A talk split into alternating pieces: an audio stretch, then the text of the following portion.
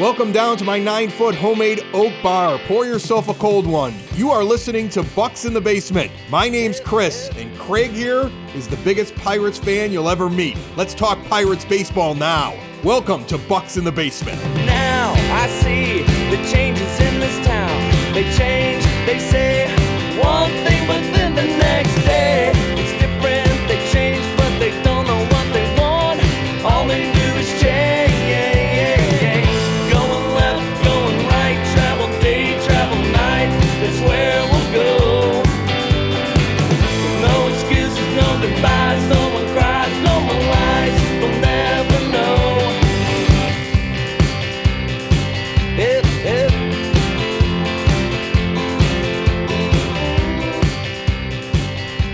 Chris. His name is Craig, and for the next 30 minutes, we're going to talk Pirates baseball, uh, which is coming to a close here very soon. And then we're going to have like this dead period where we're going to talk an awful lot about things that they could do, but in reality, we're just going to be waiting for the postseason end. Like other other teams will enjoy a postseason. Other fan bases have so much to look forward to over the next month or so.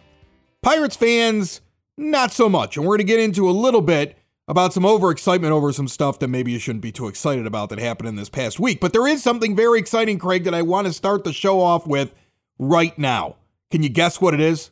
Um, Yoshi? No, no, no, no, no, no. When Pirates fans don't have anything to cheer for, I give you the fourth, the fourth out of the last five years, the fourth championship in the Dynasty Fantasy Baseball League that I play in along with Craig. I have now won four of the last five years in this thing. I'm so dominating that we're going to institute a draft where the lesser teams can steal players off my Dynasty franchise. And one of those lesser teams is you. So you're scouting my roster now, my friend, after I won my fourth title in five years. Yeah, Chris, you just basically invited a bunch of your your friends and and you know pull your daughter along, who's actually one of the better teams in the league, and, and just dominate us this entire time. I mean, I I I realized that you've pretty much just brought me in to just just throw my money away at this point. But you know what? I enjoy it, so I'm going to keep on doing. It. Well, it. you love you love minor leaguers. That's your big problem. You fall in love with minor league baseball players and potential, and you fill your team with all of these prospects, but you're not playing for the season that we're actually playing in. You need to make a little bit of a philosophical change. And you're not the only person that focuses on the youth maybe a little bit too much. I think Pirates fans, because of where we're at in the season, may be focusing a little bit too much on the minor leagues. And there were a bunch of moves here or this week where a bunch of guys are going to AAA for like the last 10 days of the season. And people are getting really excited about nothing, huh? Um, that's just kind of where I'm at. I mean, I it's it's cool to see the names like Oneil Cruz, Rodolfo Castro, Roansy Contreras, you know, Mason Martin, Cal Mitchell, Canaan Smith-Njigba. And then you have a, a guy who I kind of liked at one point in time. And I mean, he's a good reliever in Yuri De Los Santos and um, Osvaldo Bido coming up. But then when I actually like kind of looked, I always go to roster resource. That's like my place to go on Fangraphs because they have all the depth charts laid out, the 40 man, when the Rule Fives are coming up and everything. And these were just kind of Chris preemptive moves as to guys that are going to be Rule 5 eligible this year for the first time or in some cases of like a De Los Santos who and a Bido who have been Rule Five eligible previously, but they think enough of them that they are adding them to the AAA roster, and all that really does is it protects them from the minor league portion of the Rule Five draft. Right, because there's there's a Rule Five for the majors, a Rule Five for the minors, and not a lot of guys really get poached off of No. teams. But you know, there's if you if you're not paying attention and you're not doing your due diligence, somebody becomes unprotected, and then all of a sudden you lose a guy. And later on, when that guy actually makes it, like that one in a million shot, your fan base rips on you for like the next 20, 30 years for letting that guy slip through the cracks. Okay? So uh, you have to do all this stuff. And you're right, it's more of a clerical move that these guys are being sent to AAA. Because if they stayed on the Double A roster, they would be available in the minor league portion. Because it, it go, basically goes the Triple A phase, which the Triple A team can basically, you know, pick anybody that's in levels below them. So of course you're going to protect them from the minor league portion. I mean, you're not going to let you know Mason Martin or Cal Mitchell or Smith-Njigba get get poached and then put on somebody's AAA team. Like you've you've invested too much time in those guys already. You already have Oneil Cruz, you have Rodolfo Castro, you have Roansy Contreras that are on your 40 man. They're already protected, but we're just going to bump them up because that's where they're probably going to start the year next year anyway. So let's get you know our our triple A roster kind of lined up because once you said Chris, like once the season actually ends, once we go through this last month of pretty much waiting to see who wins uh, the World Series, and I'm a baseball fan, so I'll be watching it. A lot of Pirates fans, I mean, I wouldn't say a lot, but I'll just say many Pirates fans will probably just shut off their TVs, start watching the Steelers. So these moves are something that I mean, in any other season, this is the latest the AAA season is gone. It doesn't usually run up to this point. There's 10 games left. This means possibly, you know, one major, one uh, AAA start for Roansy Contreras. This means possibly a couple of relief, relief appearances for De Los Santos or Bido. And it could mean as many as, I mean, 20 at bats for some of these guys, or it could mean, you know, some pinch hitting stuff which would be like the normal September call ups that you would see in the major leagues just happening in AAA this year. Um, I don't think that, you know, you're not going to get these big showcases of stuff. And yes, they're one step closer to the Major League Baseball team, but once again, it's it's AAA. It's you and you still don't know which of these guys are going to be added, you know, to the 40 man roster and still be protected. So a lot of this was just like I said, Chris, this was just a lot of paper moving. And you know what? It's a nice little PR thing when your baseball team is, I don't know, 37 or seeing after tonight, we might be 38 games or 36 games under, you know, 500. These are just the types of moves that happen. And, and it's exciting, I guess. But to me, it's just like, uh, when I looked at it, because people were asking me, like, why wasn't Ji-hwan Bae brought up? Because he's been playing pretty well.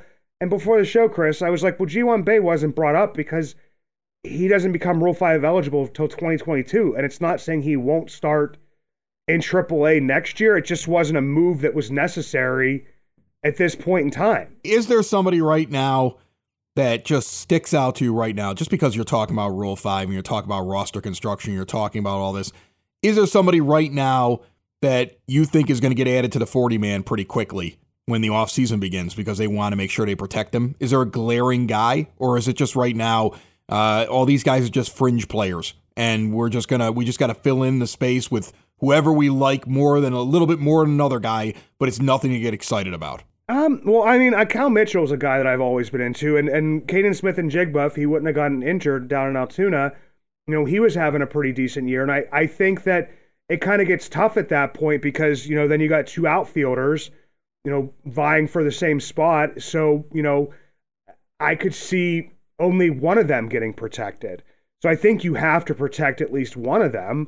And I think that that decision would come like fairly quickly. I don't know about a Mason Martin because of his, you know, K rate problems. He's striking out about 34% of the time in double A. So would even if you bring him up and you protect him, obviously a team would have taken a shot on him if he was still in in double A and put them him on their AAA roster to see what they could do. You can't really hide a guy with a bat. I mean, a lot of times you can hide a reliever, but you can't really can't really hide too much of a bench piece. Well, to, to me, I always felt like with Rule Five stuff is that if I were a team and I'm trying to find somebody that I could use, because when they draft somebody for Rule Five, remember they have to keep them on the major league roster the whole year. They don't get to hide them. The guy's got to actually be on the 26 man, and he's got to survive yeah. for like the entire year, right? So that's why I always feel like relief pitchers are the ones that are actual pitchers. Not even if it's a guy who could project to be a starter at some point. If a team sits there and says, "Well, we could stick this guy in our bullpen for a year and he could be at least viable enough to come out there and do that." And in the long term, maybe he becomes a starter down the line for us. We just got to get him through that first year. That's far more like possible to me than an offensive player because an offensive player is taking up a very, very small bench. I mean, most teams bring 13 pitchers and 13 players to their major league season in their 26 man roster, and nine players in, the in the American League and eight players that are not pitchers in the National League are are going to fill out the starting roster. So you have a very small bench of like four to five guys that that guy's taking up a spot. So I always thought when teams go and grab a guy for the Rule 5 draft and he's not a pitcher, the chances of him being returned later on to that team I think are much greater. So I've never panicked too much about guys that are left unprotected unless they're a big name you know, in a rule in a rule five draft if they're a player, if they're a position player. When I think a lot of people, Chris, think about you know Baddoo or whatever from uh, from the Tigers this year, who kind of had a breakout uh, towards the beginning, and he was taken in the rule five, but that's really more of the exception to the rule and not the rule. It's more of like what we did this year, the Pirates did with Luis Oviedo, where he was a projectable starter uh, real young guy, hadn't pitched, you know, I think above uh, A ball at that point in time, and keep him on the roster for the number of number of days that you have to give him limited innings. He finds a an IL stint here or there, tightness or you know just different things like that, and then you're hoping that at some point in time, like he could be shipped back down to AAA next year to get worked back up as a starter or to see you know where he can if uh, fit in the bullpen, and that's more of like the hiding type thing I'm talking about. But that's a lot easier, like you said, for a relief pitcher. Uh, one guy that uh, I had written about, and he's a very intriguing piece. Diego Castillo was was the other player that we got with uh, Hoy Park uh, to give Clay Holmes to the Yankees, and he's a guy that's actually up against it as far as the uh, minor league free agency goes. Uh, once you've reached past six years of the minor leagues, you can pretty much like declare yourself a free agent if you haven't been added uh, to the 40 man roster. So he's a guy that they, you know, bumped up to AAA prior to these moves, who had, you know, come over and he was with uh, the Yankees AA team, came over, played for the Curve for a little bit, and then they wanted to see what they had with him in AAA. And he's actually been hitting, you know, pretty well in AAA. So that's a guy that I think it's like five days after the uh, the World Series ends that he would have to be extended a minor league uh, contract that he would sign. He had to be tendered a contract, or he'd have to be put on the 40 man, and he would have the choice at that point in time uh, to to declare free agency if not. So that's one where I I think just from what I've seen I would think he would get the 40 man roster spot, but that's coming down to, you know, he plays a, a, middle infield position, and the Pirates have a ton of middle infielders. And right now, middle infielders are getting a full on tryout in the majors right now with Cole Tucker up there and in the lineup almost every day, with Hoy Park up there and in the lineup almost every day, even though, you know, both of them have played some, you know, outfield as well. Uh, and then our boy that we've been talking about, it seems like every week now, Kevin Newman, as to you know what he brings, and also a Wilmer Difo, uh, a guy who had been uh, DFA'd at one point and and was down in AAA, and because of injuries and diff- different stuff, and then you still have you know Michael Chavis coming back uh, from from an injury here, who started his rehab and don't know how much he's going to get in in AAA, but you know he's another guy there, there's going to be a lot of like crazy decisions that have to go on here. And eh, some guys are pushing towards those 40 man spots. Some guys, it seems like they are. And some guys, it's easy to determine, you know, eh, this it's not worth it. It's not going to happen. We tried it out, you know. And with those with those moves coming up from Double A, John Nogowski, the big Nogowski, who was you know a fan favorite for about two weeks, was released by the in, Indianapolis Indians, so he's you know no longer with the Pirates organization. And Ka'ai Tom, who was here probably way longer than he needed to be, was was also released. So I, they're making room, but there's still going to be more decisions and more room that needs to be made.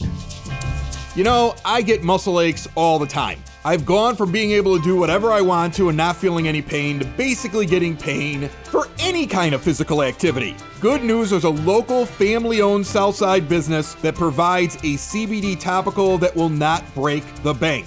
Creaky Bone Balm offers concentrated relief for creaky bones. It is an effective hemp based CBD in a rejuvenating balm. And guess what?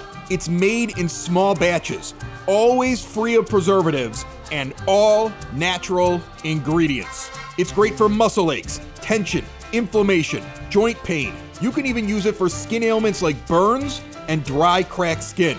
Right now, go to creakybone.com and use the promo code BASEMENT. Get 20% off your order. And now check out the new 2500 milligram balm with reduced pricing on their classic balms right now at creakybone.com.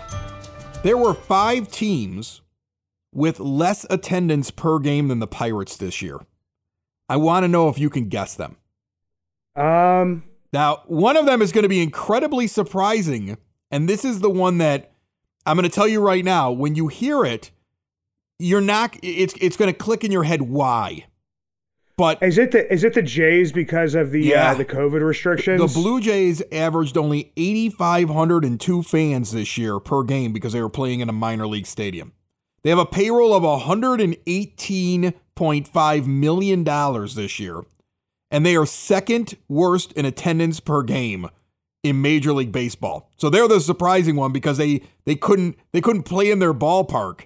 Like can you I mean think about it like like the Pirates cry poor all the time, right? But the the only team that really can cry poor, the Blue Jays. They spend a ridiculous amount of money. They may just make the postseason here.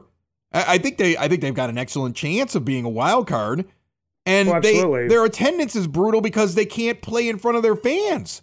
I mean, like this is a team that has every right to cry poor, and and, and you know it's impressive what they've been able to do in these circumstances. But yes, so take them out of it. There are five teams other than the Blue Jays that played in major league ballparks this year with worse attendance per game than the Pittsburgh Pirates.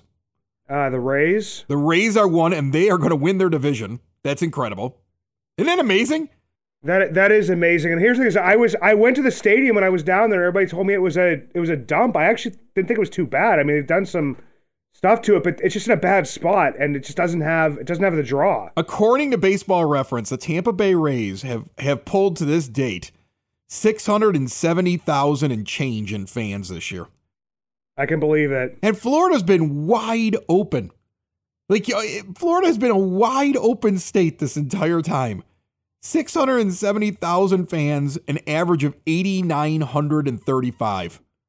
And and they are lower than the Pirates this year. All right, we got one, two, three more.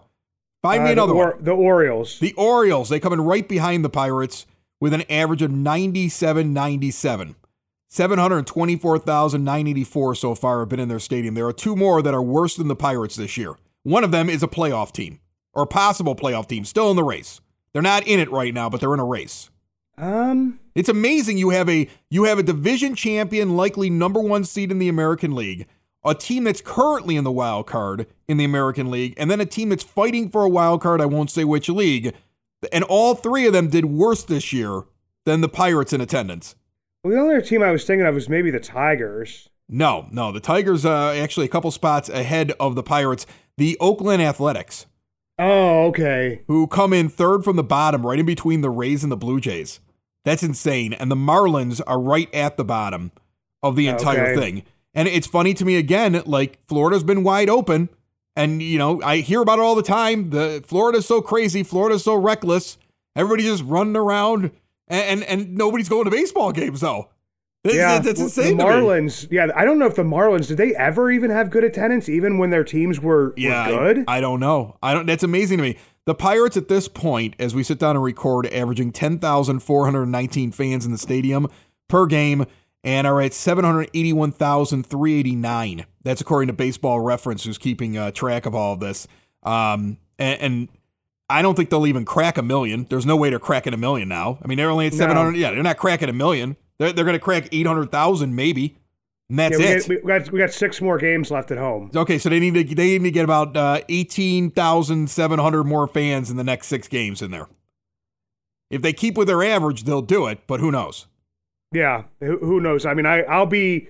I, I- think it's that Friday night. I'll be bringing at least. I think there's twelve of us, so we'll bring that number up a little. There you go. That's going to make a major impact. I mean, here's the thing. Think about it this way: because of all the COVID restrictions and the fact that stadiums weren't full at the beginning of the year, and pr- pretty much, I think there was only like two places. I think Texas was the only one that opened on opening day at 100% capacity. Uh, the Dodgers lead the major league in attendance with uh, 2.5 million. Normally, that'd be like a 4 million attendance for the year, at least. Yeah, but it's it, but it's just kind of crazy when you're talking about like I, I should have gotten Oakland because Oakland just gets just gets railed with poor attendance, and their team's been competitive for years here now, but eh, the Coliseum, like it's just a just an absolutely terrible place to play, and we have like one of the most beautiful ballparks, but don't really have that great of a team. So I mean, it's just it's yeah, especially around this time of year, Chris, like the the attendance, uh, it, just it just doesn't look good. Uh, I know there was a thing going around Twitter last week where one of the one of the people took a one of the media members took a pot shot at like the fans not showing up for Roberto Clemente Day or whatever. It, to me, like it, it's the rainy days of September. Steeler football's back in, school's back in.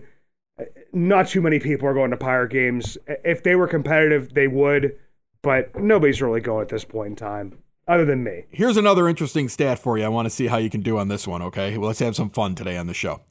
All right. Um, there are only 12 teams in which their manager has a better than 500 success rate in managerial challenges this year. And Derek Shelton's one of them. Oh, really? Yes, the Pirates actually have won more challenges this year, 15 challenges in all, they have eight successful challenges for a 53% success rate. So Shelton, uh, Shelton and the Pirates come in at 11th right now in terms of their success rate for challenges. Can you give me the name of the manager you think has won more challenges by uh, has the greatest success rate? And he okay. has not challenged Best very percentage. much. Here's what I'm going to do. I'm going to give you this thing. 77% success rate He's only made nine challenges all year long. There's only one other manager that's done less challenges. It's Craig Counsell of the Brewers, who did five, who did seven challenges and was right five times. But the the one with the best rate, seven out of nine. I'll give you one guess. I'm going to give you a hint that'll probably give it away. Is it is it Tony La Russa? It is Tony La Russa. Tony La Russa, the, the old man Tony who never had challenges who has been who is like he made national news multiple times for not even understanding some of the new rules because he was out of baseball for 10 years. They must not have explained him how challenges work. He's only used 9 this year. His team his team this week is going to clinch a division and he's only used 9 challenges. He's right 7 times, which means Tony probably isn't even listening to somebody in the dugout who's probably like, "Hey Tony, they think we should challenge." Cuz he can't hear them.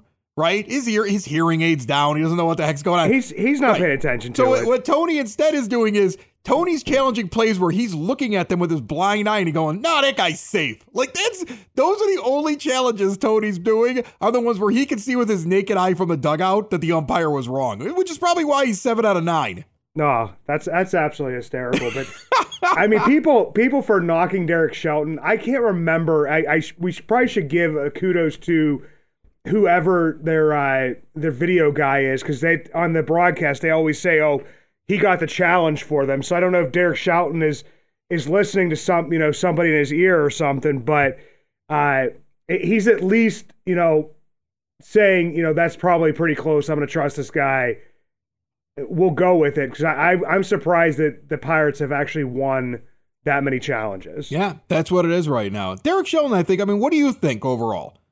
as you look at his season, knowing that he had really no chance of winning anything, and his job is just to make sure that the guys that are out there get the best chance to try to develop. Because in reality, he's a teaching manager right now, not a winning manager, not a guy who's going out trying to win a title, but a guy who's trying to deal with all these young guys and figure out who's good, who's bad, and and give them an opportunity to either unlock something or for the organization to figure out that that guy isn't worth it so they can move on. What do you think he's done this year? How do you feel about him? Um, I, have talked about this with a lot of people, Chris, and, and I think a lot of it at this point in time comes down to, for me, is is Derek Shelton the motivating manager? It's it's the guy who can get the best out of his players or get his players, you know, to really play for him. You know, over these last few weeks, we've won like you know four straight series. I mean, we didn't sweep them, so that's all really anybody you know noticed or Chris Stratton had a, a blown save, and then Chad Kuhl had a blown save. So, you know, did Derek Shelton make the the right choices with with the bullpen and stuff like that? But for me, uh, he's gotten some of these guys playing pretty well uh, since Eckstein's been gone. Some of the players who were struggling at times, uh, you know, under his tutelage, uh, have been up in the majors here before, went back down to the minors. Some of those guys are starting to come on. Um, Derek Shelton's a former hitting coach himself. So for me, I mean, I, I, honestly think you still have to give Shelton an incomplete. And I know that's like kind of like a cheating or a, a cheap out of the way answer. But for me, I, I think that until he has a competitive team where a game means something and he's not trying to get guys in there just to see, you know, how they'll deal with a situation as a reliever and putting them all in like you know, you're going to come in in a high leverage spot and you're going to come in here and we need to see how you face this part of the lineup. I mean, until he has to like actually decide between a couple guys to to to get a shot at the the playoffs or even just to get a shot at a winning record, like I can't I can't fault for those decisions and for the most part, I mean, the the people that have struggled the most this year have been our pitchers. Um, I don't know if that has anything to do with you know the the year last year of having so much time off, uh, but the hitters are definitely starting to come on, and it, it, seems like these guys really like to play for him. And and we've talked about this, Chris, even when he was hired, uh, we talked about how he is the type of manager that has to just kind of get through this part of the rebuild. He may not even be the manager when this team is actually competitive. But there's certain guys that he has that type of personality that can kind of get them through the rebuild and not damage players. Is kind of where I would put him. And and I see him as doing that. I think that you know some of the guys yeah, they could have had better years. Um, but it, it's not like anybody has like gone into the tank and completely disappeared and given up. And Chris, just to just to completely end the show, I I I, want to do a little bit of a quiz here.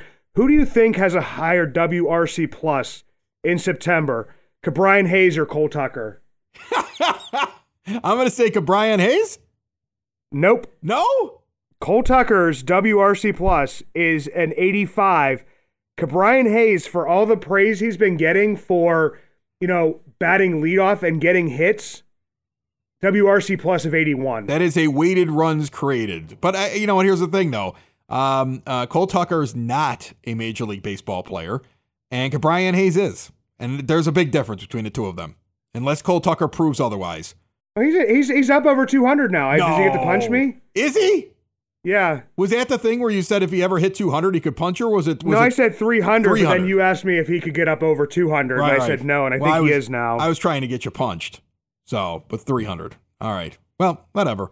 Don't worry. You're never going to get punched by Cole Tucker unless he breaks the rules and just punches you for picking on him because he's not he's not a major league baseball player. It just I I you know what?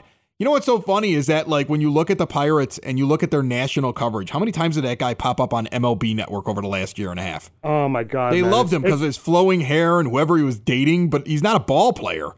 Like he's, yeah, he's he's having his best month ever in his career batting 265 and still does not have an above average or even close to average WRC